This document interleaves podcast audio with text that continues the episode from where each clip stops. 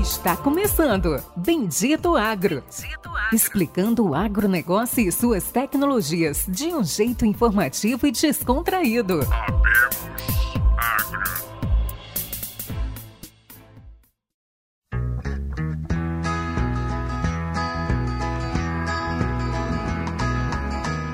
Olá a todos os nossos amigos e ouvintes. Está começando agora mais um episódio do Bendito Agro, o seu podcast de inovações e conhecimento do agro, do Brasil e do mundo. Essa é a parte 2 da gravação com Cris Corso, diretor do grupo JCN. Realmente é uma das melhores entrevistas que nós já realizamos.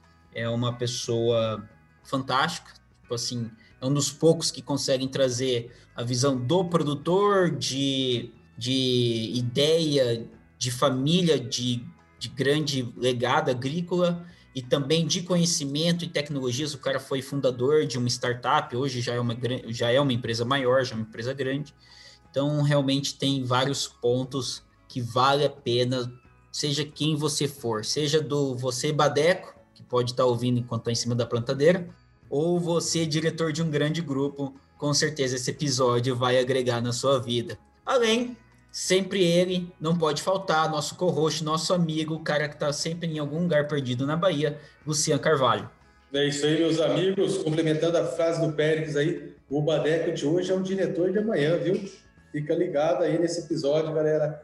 É, pedir para vocês aí, para quem não sabe, o Bendito agora tem um site oficial, benditoagro.com. A gente já falou nos, em alguns outros episódios, mas frisando para vocês aí, além do que a gente está lá no Facebook, Instagram, LinkedIn e todos os agregadores de podcast, não esqueçam de nos seguir e favoritar aí no, no agregador. Isso faz com que a gente alcance mais pessoas, chegue até uh, outros lugares. Pessoal, fique aí com a segunda parte, tá fantástico, maravilhoso. Ah, e para quem não ouviu, Pérez, viu? Fazer um resumo, né, cara? Para quem não ouviu a primeira parte, né? Vamos, vamos fazer um resumo para quem não viu o primeiro episódio, episódio 35. Então, o resumo começa assim, pessoal. Você abre seu agregador de podcast, vai lá no Bendito Agro, você favorita e compartilha primeiramente, assim começa o resumo. Isso. Depois você compartilhar nas suas redes, no LinkedIn, no Instagram, no WhatsApp da família, que eu acho que vai ser muito importante. Você vai lá e ouve o episódio anterior. E ali você tira seu próprio resumo. E esse foi o resumo do primeiro episódio, da primeira parte. Muito bom, Gostou do meu resumo, Luciano? Ah, isso aí, cara. O resumo Ficou mesmo. Muito bem muito explicado. Bem explicado. Mas é isso aí, pessoal. Entrem lá no nosso site, tá bacana, tá legal. Tiver ideias, pessoas, quem vocês acham que deve entrevistar, parcerias. Manda sugestão lá no Instagram, galera. Manda sugestão lá no Insta. Você que fez parte do Paga Nós, quiser mandar o, quiser fazer um depósito em dinheiro, assim, se for um milhão, dois milhões de reais, a gente tá aceitando. O Paga Nós é nesse, cara, que vai sair. a gente já falou, mas Verdade. Mas tem os Paga Nós nos outros episódios. Verdade. Mas de qualquer forma, fique agora com a segunda parte da entrevista com Cris Corso, diretor do grupo JCN. Abraços. Valeu.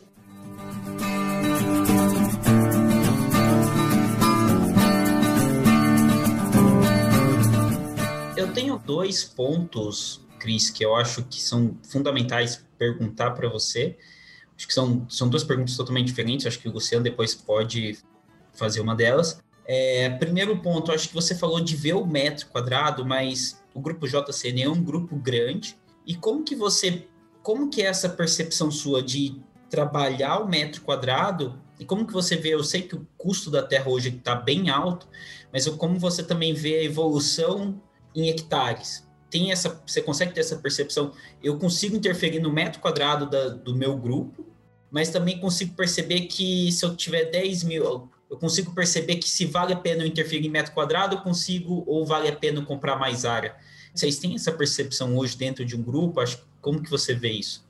É, eu, eu, vejo assim, Péricles, na verdade, o nosso sonho é chegar nessa gestão por metro quadrado. Não que necessariamente nem nós do grupo JCN ou alguém hoje já esteja preparado para isso, mas é o que a gente é, pretende fazer com essa quantidade de tecnologia boa que está chegando e conseguir se adaptar naquele tempo que eu falei, nessa curva de, de crescimento é, e conseguir, através desses dados que a gente falou, que muitas vezes ficam jogados, unir é, históricos aí, vamos colocar de 5, 10, 15 anos de safra, e o que foi melhor em cada talhão, em cada variedade, em cada tipo de aplicação. É melhor ir terrestre nesse momento ou aéreo. Isso tudo são consequências que eu acredito que a gente vai começar a colher de uma maneira realmente aí é, mensurável daqui a uns cinco anos. A gente está se preparando para todo esse processo. É, o que eu falo hoje que a gente tem que ter essa visão é, é, a gente conseguir olhar que a nossa margem ela tem que aumentar ano a ano. Se a gente está produzindo soja, a gente quer ter uma produtividade maior, que a gente vem hoje no Brasil tendo muito sucesso com isso, produzir numa mesma área e sempre mais, seja pela parte genética né, das plantas, seja por uma adubação melhor colocada, um posicionamento de determinados produtos, tudo isso vai impactar ali. A parte de compra de terra, a gente tem assim é, regiões já muito bem definidas, são às vezes compras estratégicas de fazendas próximas, né? Um mercado agora super valorizado por conta né, de, de é, dólar, por conta do saco de soja, muito da, dessas compras são em saco de soja, porém você tem também empresas que não é, se prepararam muito bem, que erraram em algumas estratégias, que acabam tendo que vender áreas por conta de uma gestão que não deu tão certo. Então, assim, existem áreas que são estratégicas, que você tem um custo elevado, tem pessoas precisando vender, que às vezes pegam um valor à vista e o cara está entregando e faz muito sentido. Então, assim, essa análise de é melhor eu melhorar aqui ou comprar terra, tudo isso é uma análise, uma avaliação de quem está no campo. Às vezes a minha realidade, a minha região, é, ou o meu momento não é o mesmo de um outro produtor que está ouvindo aqui o nosso podcast e que vai ter uma percepção diferente. Então fica muito difícil. Qual que é o momento? Às vezes eu fiz um investimento de tecnologias ou de, de agregar no meu armazém, é, de melhorar, que como eu falei, né, a minha algodoeira, alguma coisa nesse sentido, e esse capital não vale a pena eu, eu é, me endividar para comprar uma área simplesmente porque ela está ali do lado e eu acho que eu vou conseguir fazer. Às vezes você vai fugir de um planejamento, você vai impactar diretamente a sua rentabilidade, a sua margem é, por um negócio. Porém, tem pessoas, e nós já aconteceu casos assim, de realmente falar, putz, vale a pena eu assumir esse risco, porque o negócio é muito estratégico e muito bom para mim. Por mais que isso vai acontecer, eu estou vendo que eu tenho uma perspectiva né, de, de, de colher bem essa safra, uma perspectiva de um preço elevado numa soja e um milho safrinha. Então, é, o meu risco às vezes é menor eu diminuir uma área de algodão e fazer isso. Mas são estratégias que dependem muito de, de, de grupo para grupo, de produtor para produtor. Eu acho que isso não tem idade, não tem. É, é um modelo de visão e aquilo que a gente falou, prioridades dentro do nosso negócio. Eu acho que tem prioridades que devem ser básicas, que devem sempre ser levadas em consideração, como eu te falei, né? Qualidade de semente, qualidade de produtos que você vai utilizar, equipe que recebe bem, que é bem treinada, que tem qualidade de vida, que realmente vai trazer um retorno para aquilo que você está fazendo. Então, tudo isso é uma soma, é uma junção. A, quem vai definir se você vai para o lado A ou para o lado B, como você falou, realmente eu acho que, que depende da pessoa, do gestor que está naquele momento. Não, fantástico, acho que respondeu muito bem a pergunta. A gente fez uma pergunta até um pouco parecida para o José Teodoro, antes da. Ele foi CEO da, da Terra Santa, ele é CEO da Terra Santa antes da venda SLC, da incorporação, e a resposta foi bem parecida também. Uh, e a outra pergunta, que é uma grande curiosidade, eu lembro no passado, quando a gente estava trabalhando com, com, algumas outras multis fora da Corteva, e acho que foi na Singenta, eles comentaram que você fazia parte do membro de conselho. Acho que membro de conselho, você faz parte de alguns membros de conselho de multinacionais.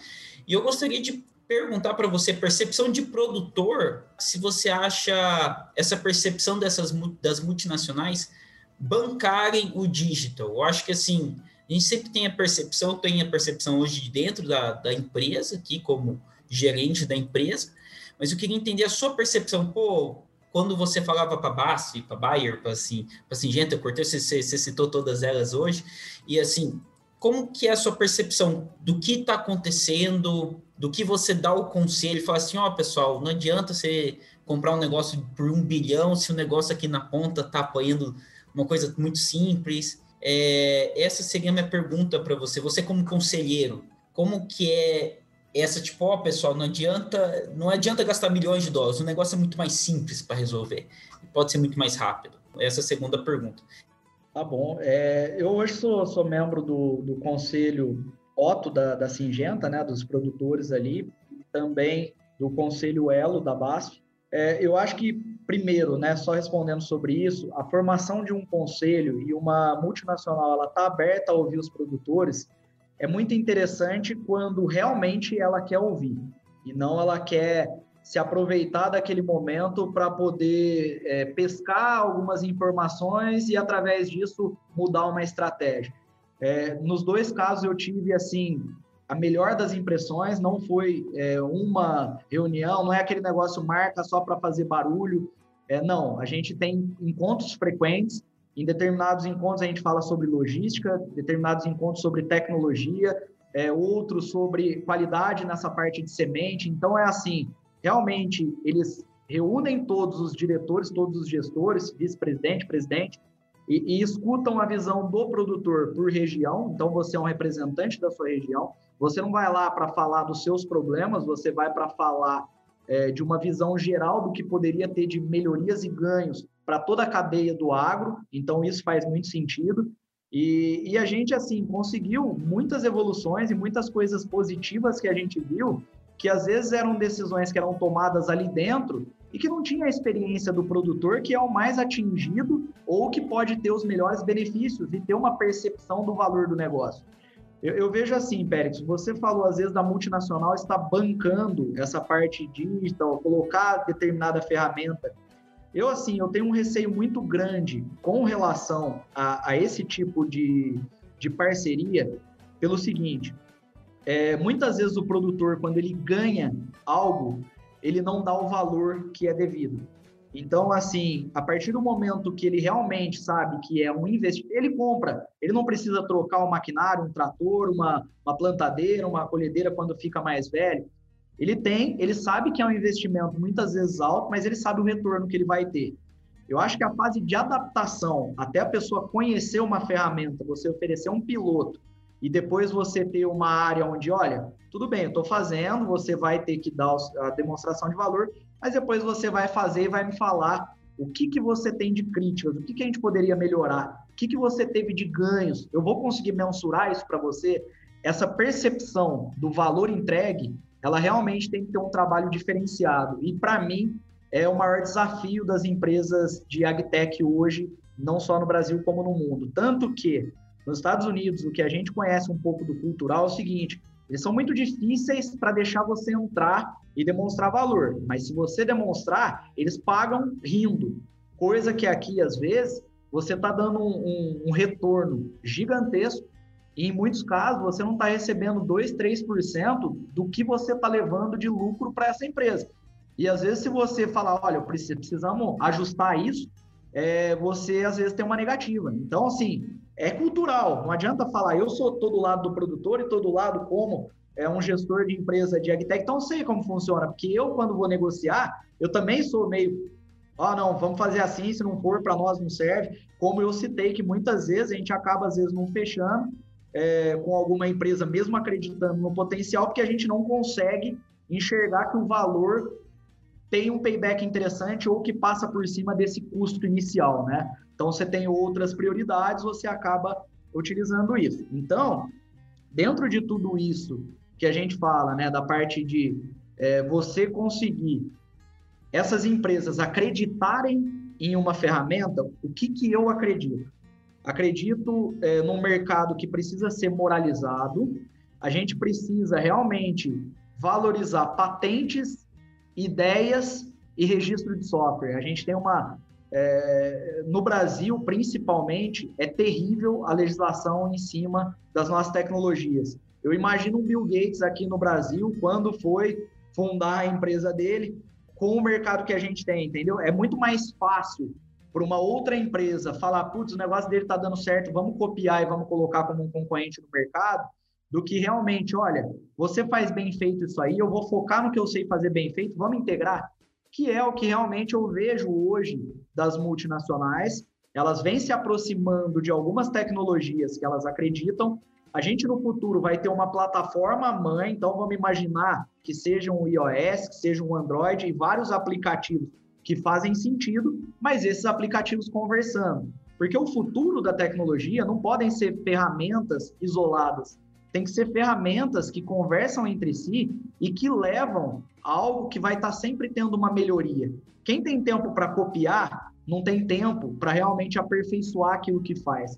Tá? Estou dizendo, pelo menos no mercado brasileiro que a gente vê, a gente tem pedido de patente nos Estados Unidos, agora publicou o nosso pedido, já vale nos Estados Unidos como é, algo jurídico, se alguma outra empresa for fazer o que a gente faz, e a gente agora começa a utilizar isso também, repassando para outros países, inclusive para o Brasil. Aqui, o que a gente tem é um registro de software que dá uma anterioridade, que vai lá uma empresa que acha que pode copiar e mudam alguma coisa do código-fonte, e aí fica algumas outras empresas ainda valorizando esse tipo de, de ato. Né? Eu acho que a gente acaba perdendo grande parte dos nossos é, empreendedores, grande parte dos nossos gênios realmente que conseguem identificar uma dor e criar um produto disruptivo. Não que disruptivo precisa ser algo mirabolante, às vezes a coisa mais simples, né, como a, a rodinha na mala é algo disruptivo.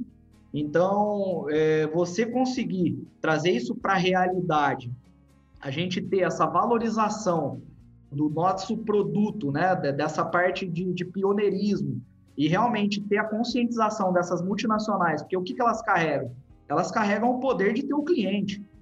Ela tem tudo isso na mão. Ela levar um produto que já está validado, que ela acredita, integrar no dela e falar, vamos levar uma solução única, eu vejo isso como futuro. Mas ela tem que saber muito bem como fazer isso para que também ela não haja e não caia numa contradição ou que quebre alguma alguma questão de compliance, entendeu? Então, eu acho que é um assunto que deve ser muito debatido, que se a gente pegasse aqui para discutir só sobre isso, eu tenho certeza que daria é, um podcast só sobre esse assunto, e, e realmente, a gente precisa hoje estar tá antenado com isso, porque daqui a algum tempo nós vamos ter grandes problemas aí, e vão sair na, na mídia é, em breve, porque está acontecendo esse tipo de coisa no Brasil.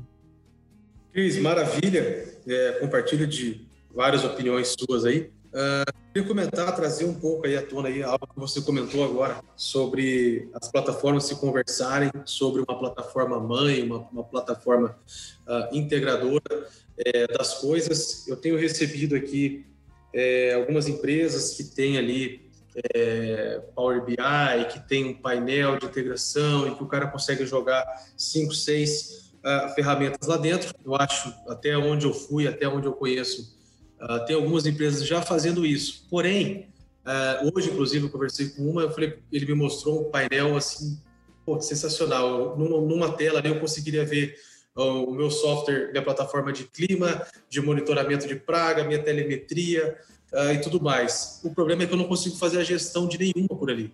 Então, é uma plataforma que traz aquelas informações, é um painel, bacana para mim visualizar e conseguir enxergar todas as minhas informações lá, mas eu não faço essa gestão. Uh, então, muitas plataformas hoje já estão aí com, com API aberto, né?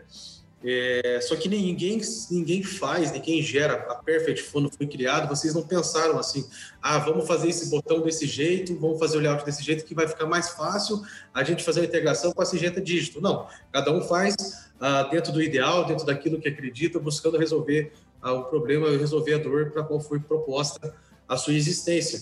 Então, hoje a gente tem uma, uma, uma divergência, a gente aqui, aqui a gente até brinca que a grande plataforma integradora no momento somos nós, nós que estamos uh, fazendo isso, as duras penas, né, de forma manual, de forma trabalhosa, de forma demorada.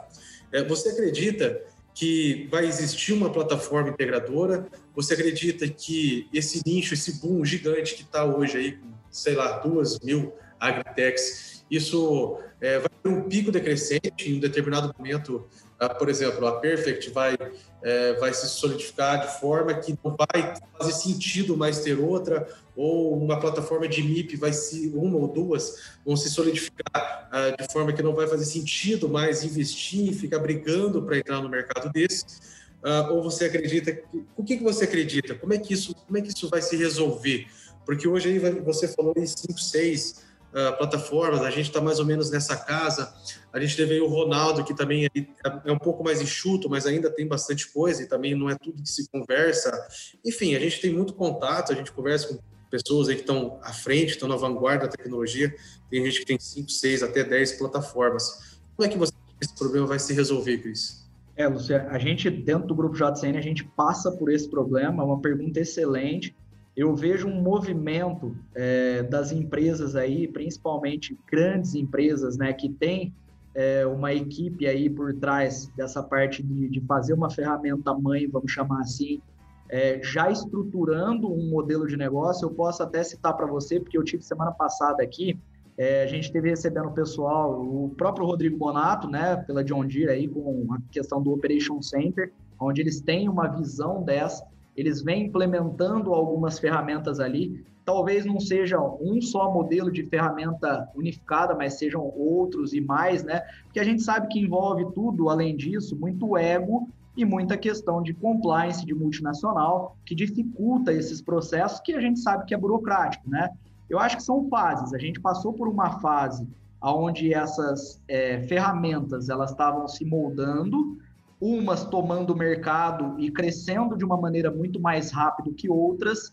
É, eu acredito, tá? Que nem você falou às vezes dessas duas mil ferramentas, talvez vai reduzir. Eu acredito que não.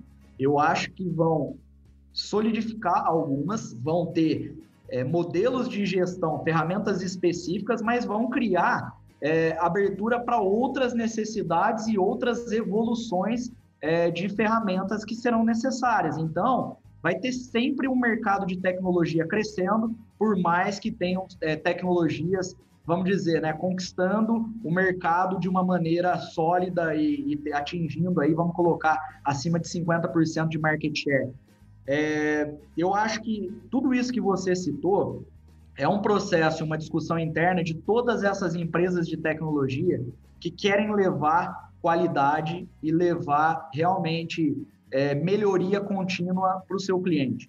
Para mim não faz sentido nenhum, Luciano, você ter que abrir a Perfect Flight de uma maneira isolada, olhar um mapa, ou que seja um Power BI ou é, um, um, relatório analítico. Cara, eu preciso que você olhe é, para a tua aplicação terrestre, para a tua aplicação aérea, é, para o teu plantio, para tua é, para qualquer coisa que você tem aí, pra, pra, que nem você falou, estação meteorológica, imagem de satélite, tudo aliado e isso sim, te fornecendo informações com dados que foram gerados ao longo de todo esse tempo, traduzindo numa simples coisa: verde ou vermelho, aplico, não aplico, é, variedade X, é, determinado produto, porque isso vai garantir a inteligência agronômica do nosso negócio, vai melhorar sua produtividade, sua margem, você vai estar tá contratando a nossa ferramenta e a ferramenta de outros que também atingiram né, um pico de, de qualidade, de entrega,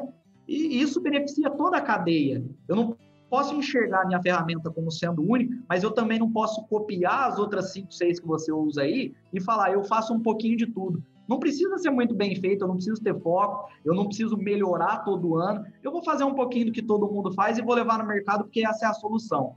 Eu acho que a gente não pode ter esse tipo de cabeça, eu acho que é, esse tipo de pessoa no mercado, esse tipo de empresa no mercado, ela tem um tempo curto, porque ela se queima com todos os outros, né? Ela acaba criando é, um ambiente tóxico. Ela sempre vai querer levar vantagem em cima de outros, porque a gente tem casos de empresa que chega e fala: não, esse não é o meu know-how, não sei o quê. Mas sabe o que aquela empresa ali de gestão de aplicação está fazendo? Eu vou dar para vocês. Só que a hora que o cara vai testar, os índices são incorretos, o pré-voo não está funcionando, é, não, não vai ter uma melhoria de baixar os dados de forma automática daqui a pouco e ter uma telemetria.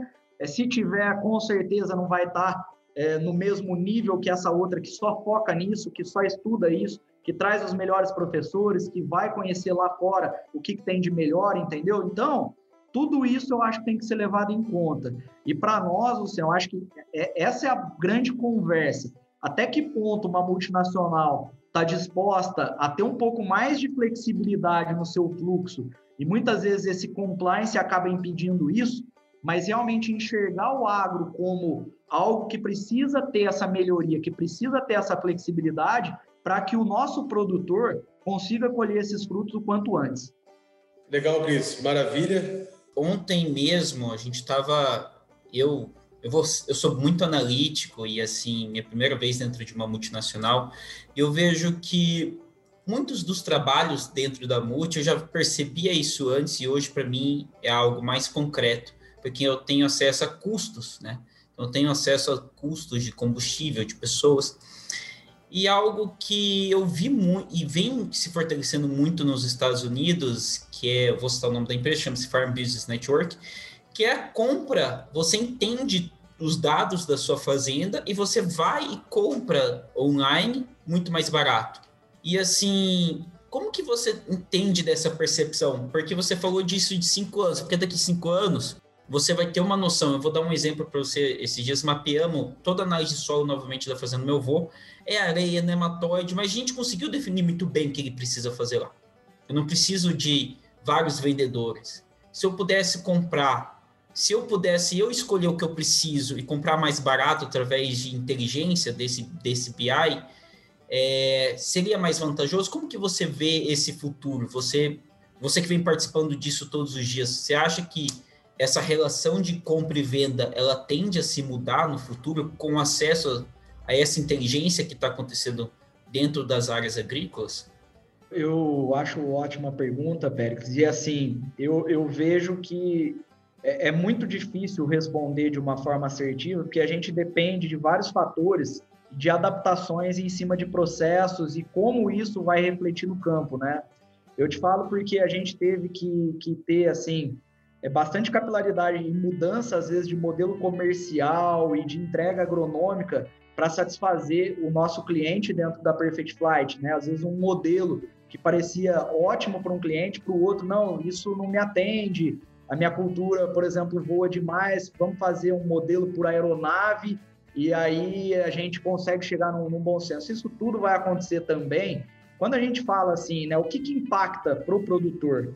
É o custo. Primeiro é o custo, depois é a margem que vem em cima de produtividade, o que vai impactar também a parte de venda, mas aí depende basicamente dele do mercado, né? E, e no futuro, eu acredito muito nesse modelo que você falou. Talvez mude a forma das multinacionais fazerem venda, que seja é, como se fosse num leilão online, oferecendo é, em cima dessas ferramentas né, que a gente tem de tecnologia, aliado a essa inteligência artificial, determinado produto para determinada praga em determinada região. Eu acredito muito nisso. Agora, a forma que vai ter a aceitação e o prazo que isso vai acontecer, eu acho muito difícil a gente conseguir mensurar. Falar eu acredito, realmente, é, eu acho que estando dentro é, do mercado, principalmente de produção e de tecnologia, tudo leva a crer que sim, né? Só que a gente tem uma série de fatores aí é, que podem daqui a pouco impactar negativamente. Vamos supor, a gente sabe como que funciona não só o ego, mas a privacidade de preços dentro de, de uma é, empresa mega dentro do mercado, as, as chamadas companhias agrícolas esses caras fazem questão de estar comprando melhor. Por quê? Porque eles compram mais, utilizam, é, valorizam, fazem teste, fazem um monte de coisa e exigem algumas coisas em troca. Quem vai atrás e realmente quer pegar carona nesse, nesse rabo de tubarão aí, é, ele acaba sempre buscando a melhor opção. Se dentro dessas plataformas conseguir atender essa demanda e deixar todo mundo satisfeito, perfeito. É, se criar algum tipo de rusga, né? Ele, ele ter ali é, uma visão de que ele pode estar é, tá enxergando um valor que a empresa tal está pagando, o outro gerar um estresse dentro da, da multinacional e não foi aquele mercado assertivo, é, realmente pode ter um, um, peso negativo e voltar tudo do jeito que era. Eu, particularmente, não acredito. Eu acho que, como eu falei, né, essa parte do conselho das multis estarem ouvindo produtores, sabendo essa realidade, conseguindo montar a melhor estratégia para levar não só produtos, mas tecnologia para o campo, isso aí vai ser sanado antes de, de criar um problema para o produtor.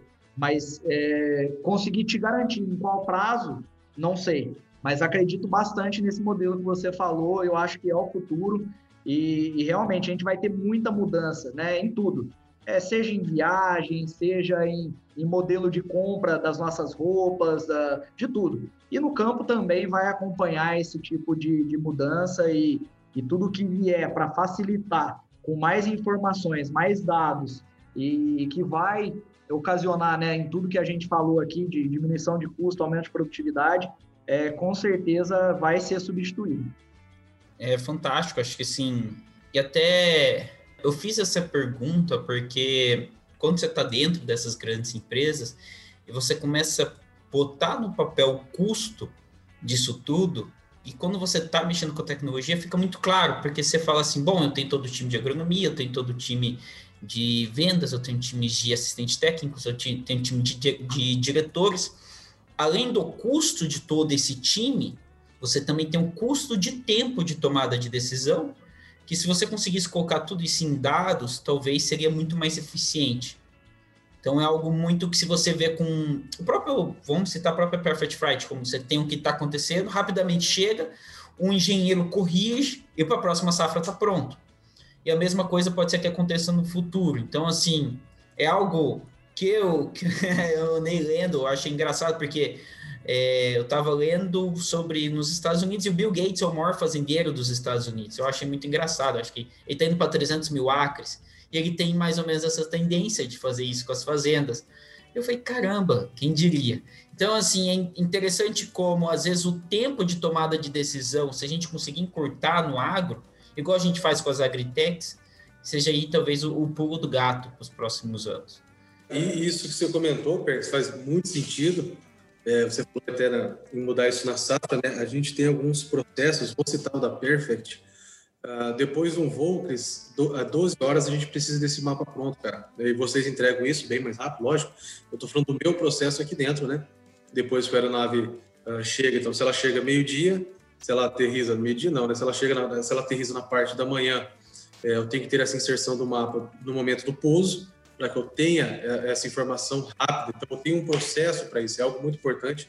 E questão de processo, né, Cris? Eu acho que não tem tamanho, de hectare, não tem é, se é grupo, se é familiar. Se o negócio não tiver um processo, não tiver um direcionamento, isso pode ser feito uh, de forma simples, pode ser feito no Excel, no PowerPoint uh, ou em outra estrutura, não interessa. Mas que você tenha um processo amarrado. Então, é, onde acontece, como acontece, qual que é o tempo, quem que é o responsável e qual que é o tempo que isso tem para acontecer.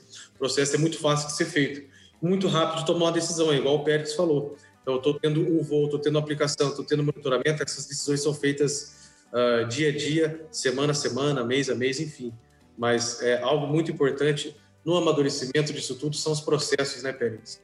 Ô, ô, Luciano, eu vou, vou até aproveitar o gancho e já te dar uma boa notícia, porque em breve, como você falou que já de 12 horas é bem mais rápido, e eu sei que é, mas em breve, enquanto o avião estiver voando, você já vai estar recebendo essa informação aí. Te garanto que até o início da próxima safra nós já vamos ter isso aí rodando aí com vocês, tá? E, Ô, Cris, tá anotado, hein, cara? Tá pode anotado. anotar aí, depois você me cobra. Tá? depois você me cobra e vai ter muita coisa mais positiva aí. Eu espero te passar é, esses novos projetos aí e unir a equipe, mas em primeira mão. É, tem muita coisa nova surgindo aí, algumas questões referentes à altitude, que a gente sabe que é primordial também para aplicação aérea. É, eu acho que vai ter muita coisa que, que vocês vão, vão gostar e vai trazer valor para o negócio de vocês.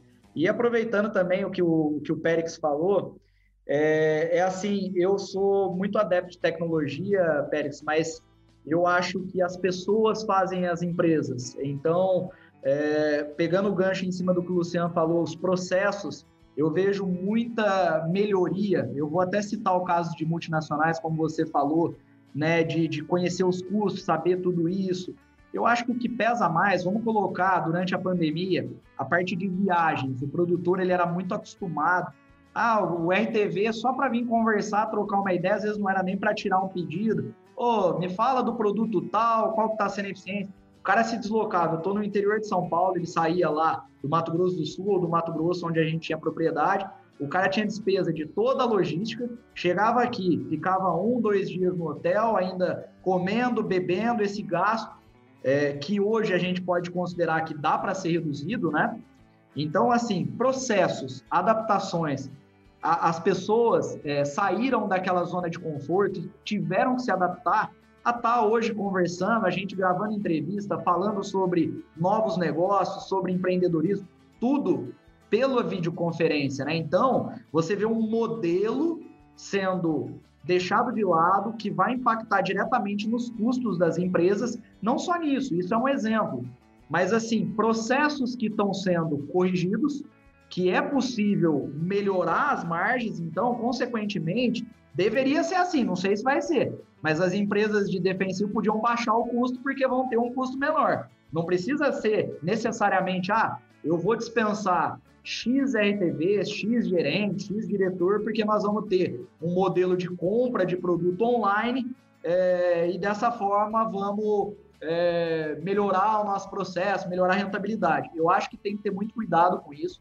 Né? A gente realmente sente a necessidade de pessoas competentes estarem cuidando desses processos, estarem ouvindo e tendo essa gestão, não é algo engessado, não é algo que a gente pode falar assim, ó, é uma receita aqui, você vai seguir assim, não pode mudar. Não é assim. A gente sabe que, que tudo isso, principalmente no campo, com todas essas variáveis, essa indústria a céu aberto, dependendo de aprendizado e conhecimento diário, que isso, a inteligência artificial, ela vai conseguir te passar do histórico. Mas o que a gente vai fazer dali para frente? E, e produtos novos, novas coisas chegando, vão ter que ter pessoas cuidando disso e alimentando de uma forma que traga a real qualidade é, para todo o processo. Então, é, acho que a gente vai ter essas fases de adaptações, acho que nós vamos ter, às vezes, realocações de pessoas estratégicas em posições diferentes, com olho para outras coisas, mas sempre com pessoas próximas do cliente, com pessoas que vão estar ali olhando o dia a dia, é, enxergando aquilo como seu também, como podendo melhorar, que é o que a gente espera. Então, assim, tudo isso que a gente falou são coisas variáveis dentro de um mercado que é o agro, que é totalmente variável e que a gente tem que ir corrigindo e melhorando processos. Mas isso não dá para fazer da noite para o dia, não dá para dizer que um processo ele vai ser 100% assertivo. A gente sabe que determinados clientes precisam de customizações, precisam de melhorias, porque respondem, por exemplo, para empresas no Japão, para empresas na Austrália, para empresas no Reino Unido, e assim vai. Então, esses processos precisam ser construídos e acompanhados de perto e sempre serem valorizados. Então, eu acho que com tudo isso e uma visão de bom senso e sempre procurar ter essa mentalidade para frente e melhor, aí sim eu acho que a gente aprende todo dia e ensina menos, porque tem muito professor de Deus que eu acho que está esquecendo um pouquinho de, de olhar para o lado falar, olha, o que, que o meu vizinho tem feito de, de, de bom, o que, que a gente pode melhorar diante de processo, né? Eu, eu, eu nunca citei isso, vou falar para vocês a primeira vez. O Blairo Maggi teve, visitando as nossas áreas, assim, foi um prazer imenso ele, o Pedro Valente. Vamos trocar experiências. Você imagina que uma empresa do porte da Amage com tudo que eles têm de processo, de coisa, o que, que vai fazer ali olhar a gente que é formiguinha perto dos caras, que tem um processo de gestão, de tudo, absurdamente, mas não alguma coisa vai lá, olha, chegou na algodoeira, tinha uma briquetadeira lá que pega é, o resto, né, o, a sujeira ali, os resíduos, e faz, a gente aproveita, coloca para o gado, usa no, na parte de, de silo para lenha, e a gente ainda deixa ela mais limpa ele ficou maravilhado. E assim, ele só nessa visita, o que ele passou para mim, para minha equipe de conhecimento e de coisas que eles estavam fazendo ainda em teste, e a gente troca hoje, mas o que, que é o conceito que eu estou querendo chegar de falar? Não importa o tamanho, é um cara que está lá, independente, foi ministro da Agricultura, foi governador, tem o seu, a sua empresa que fatura bilhões e está indo aprender todo dia, está indo olhar, tem muito mais para ensinar. Mas de uma forma ou de outra acabou pegando alguma coisa ali que seria bom, trocou alguma informação que ele pode, às vezes não é nem o que a gente está fazendo, mas ele teve uma ideia vendo alguma coisa e realmente ele vai ainda dar um processo de melhoria contínua na operação dele. Então, tudo isso eu acho que acaba. O pessoal da Terra Santa também esteve visitando, e assim, a gente visita os nossos vizinhos, a gente visita a SLC, a gente visita os Chilata, então a gente troca essas informações e reúne para ouvir o que está dando certo, o que, que não está dando certo. E a gente precisa realmente unir a classe agricultora, unir esses produtores e conseguir é, adiantar processos, coisas que poderiam dar errado. Oh, essa troca de informação me, me valeu quanto, né? Às vezes uma troca de informações de 10 minutos te rende uma economia de vários mil reais. É isso que a gente precisa, aprender mais, escutar mais e às vezes falar um pouquinho menos. É, não tem nem comentário. Você tem algum comentário sobre tudo isso, Luciano? O que você finalizou aí, o, Cris, é, ouvir mais, falar menos, né? Uma vez o Péricles me disse, não sei se ele lembra uma vez o Péricles me disse, um ditado, ah, um ditado, né? Mas foi ele que me disse, que de vez em quando é muito bom ser o mais burro da mesa. E eu acho que casa bem com, isso aí que você falou. Esse é o meu maior prazer. Viu? Eu acho que o mais burro da mesa aqui hoje sou eu, viu, Péricles? É nada. É nada. Acho que sou eu. Bom, acho que vou dar um pause depois desse grande ensinamento. Pessoal, compartilhe, curta. Acho que assim, a gente não cobra nada, a gente não tem marketing, a gente não tem nenhum sistema de monetização, só de investimento. E é um grande prazer quando vem pessoas igual o Cris Corso, tem, teve outros grandes professores, pesquisadores também que vieram, que deram aulas fantásticas.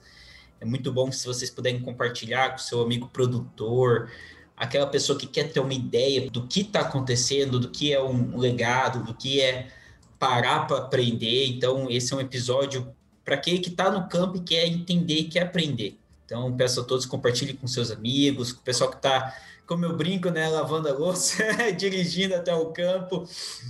Então, o pessoal fica brincando que eu falo que eu que lavo a louça lá em casa, a mulher que manda, mas é verdade. Então, mas é, é esse é o recado final. Acho que, Luciano, você quer puxar o encerramento, o recado final?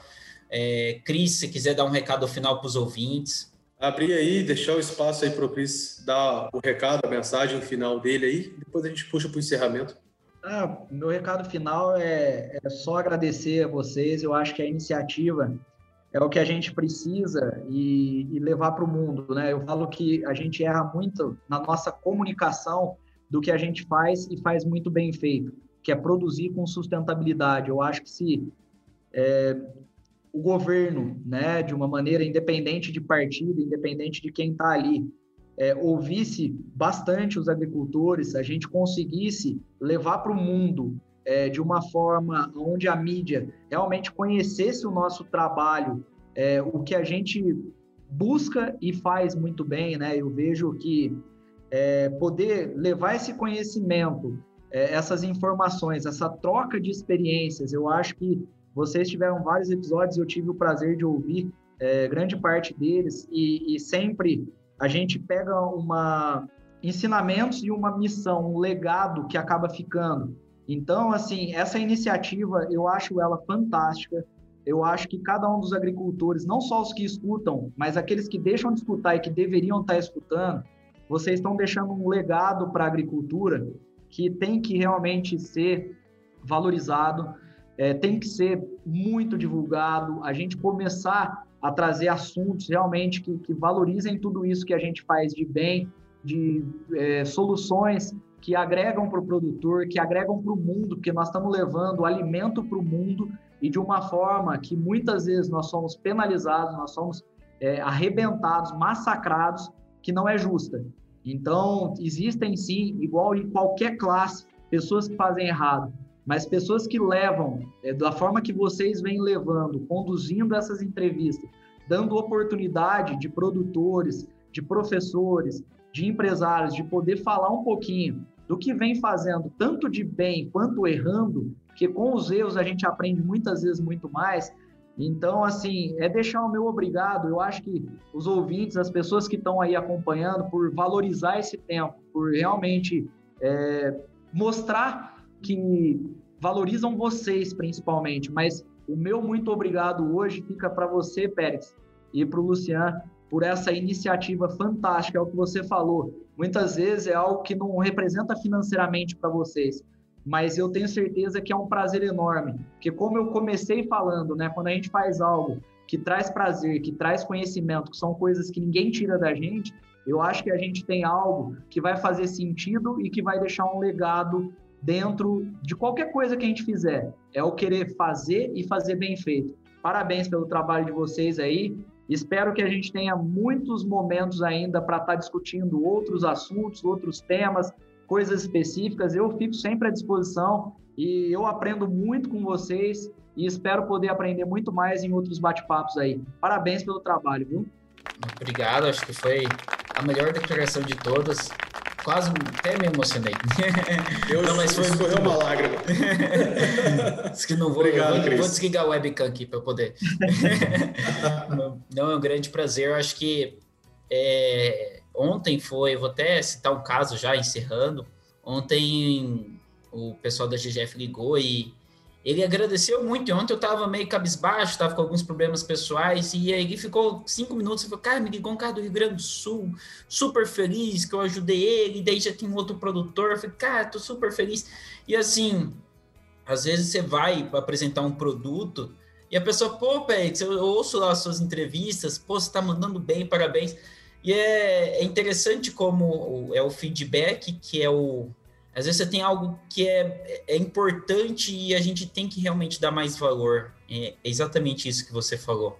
Obrigado. Vou dar um exemplo também, então. Ontem a gente estava aí conversando aí, tentando estruturar e conversando, discutindo os próximos passos do Bendito aí. O Fabinho, grande amigo, o Fabinho, gerente de solução da, da AgroSul aqui, de solução é, de Ondir, ele mandou um áudio ali, dando risada ali numa brincadeira que a gente fez com o Ronaldo, lá da, do último episódio da GGF. Cara. Sete e pouco da noite, ele voltando da, da Fazenda estava ouvindo e mandou um, um áudio lá para nós ali.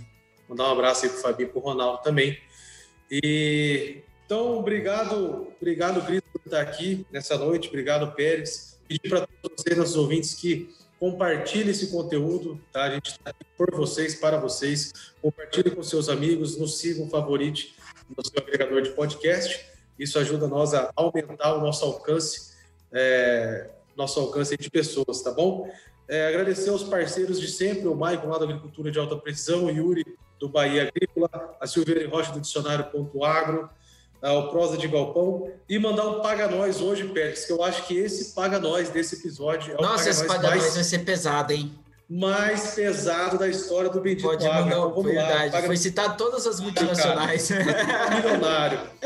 O Paga Nós desse episódio vai para Preciso Sonifitec, Perfect Fly, Field View, Singenta Digital, Granular, BASF, SAP, Grupo JCN, FMC, Irara, John Deere, Rodrigo Bonato, Fazenda do Voldo Pérez, Amage, Terra Santa, SLC e Stilater. Cara, que ministro da Agricultura.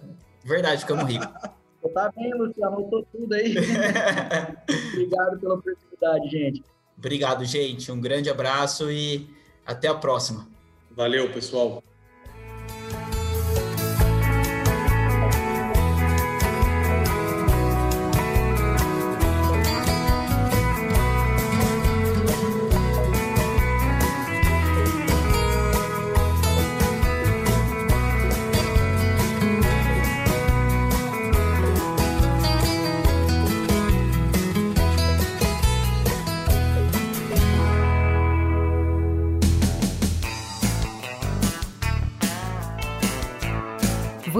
Ouviu Bendito Agro. Acompanhe o nosso programa nos principais aplicativos de podcasts e fique por dentro das tecnologias envolvendo o agronegócio.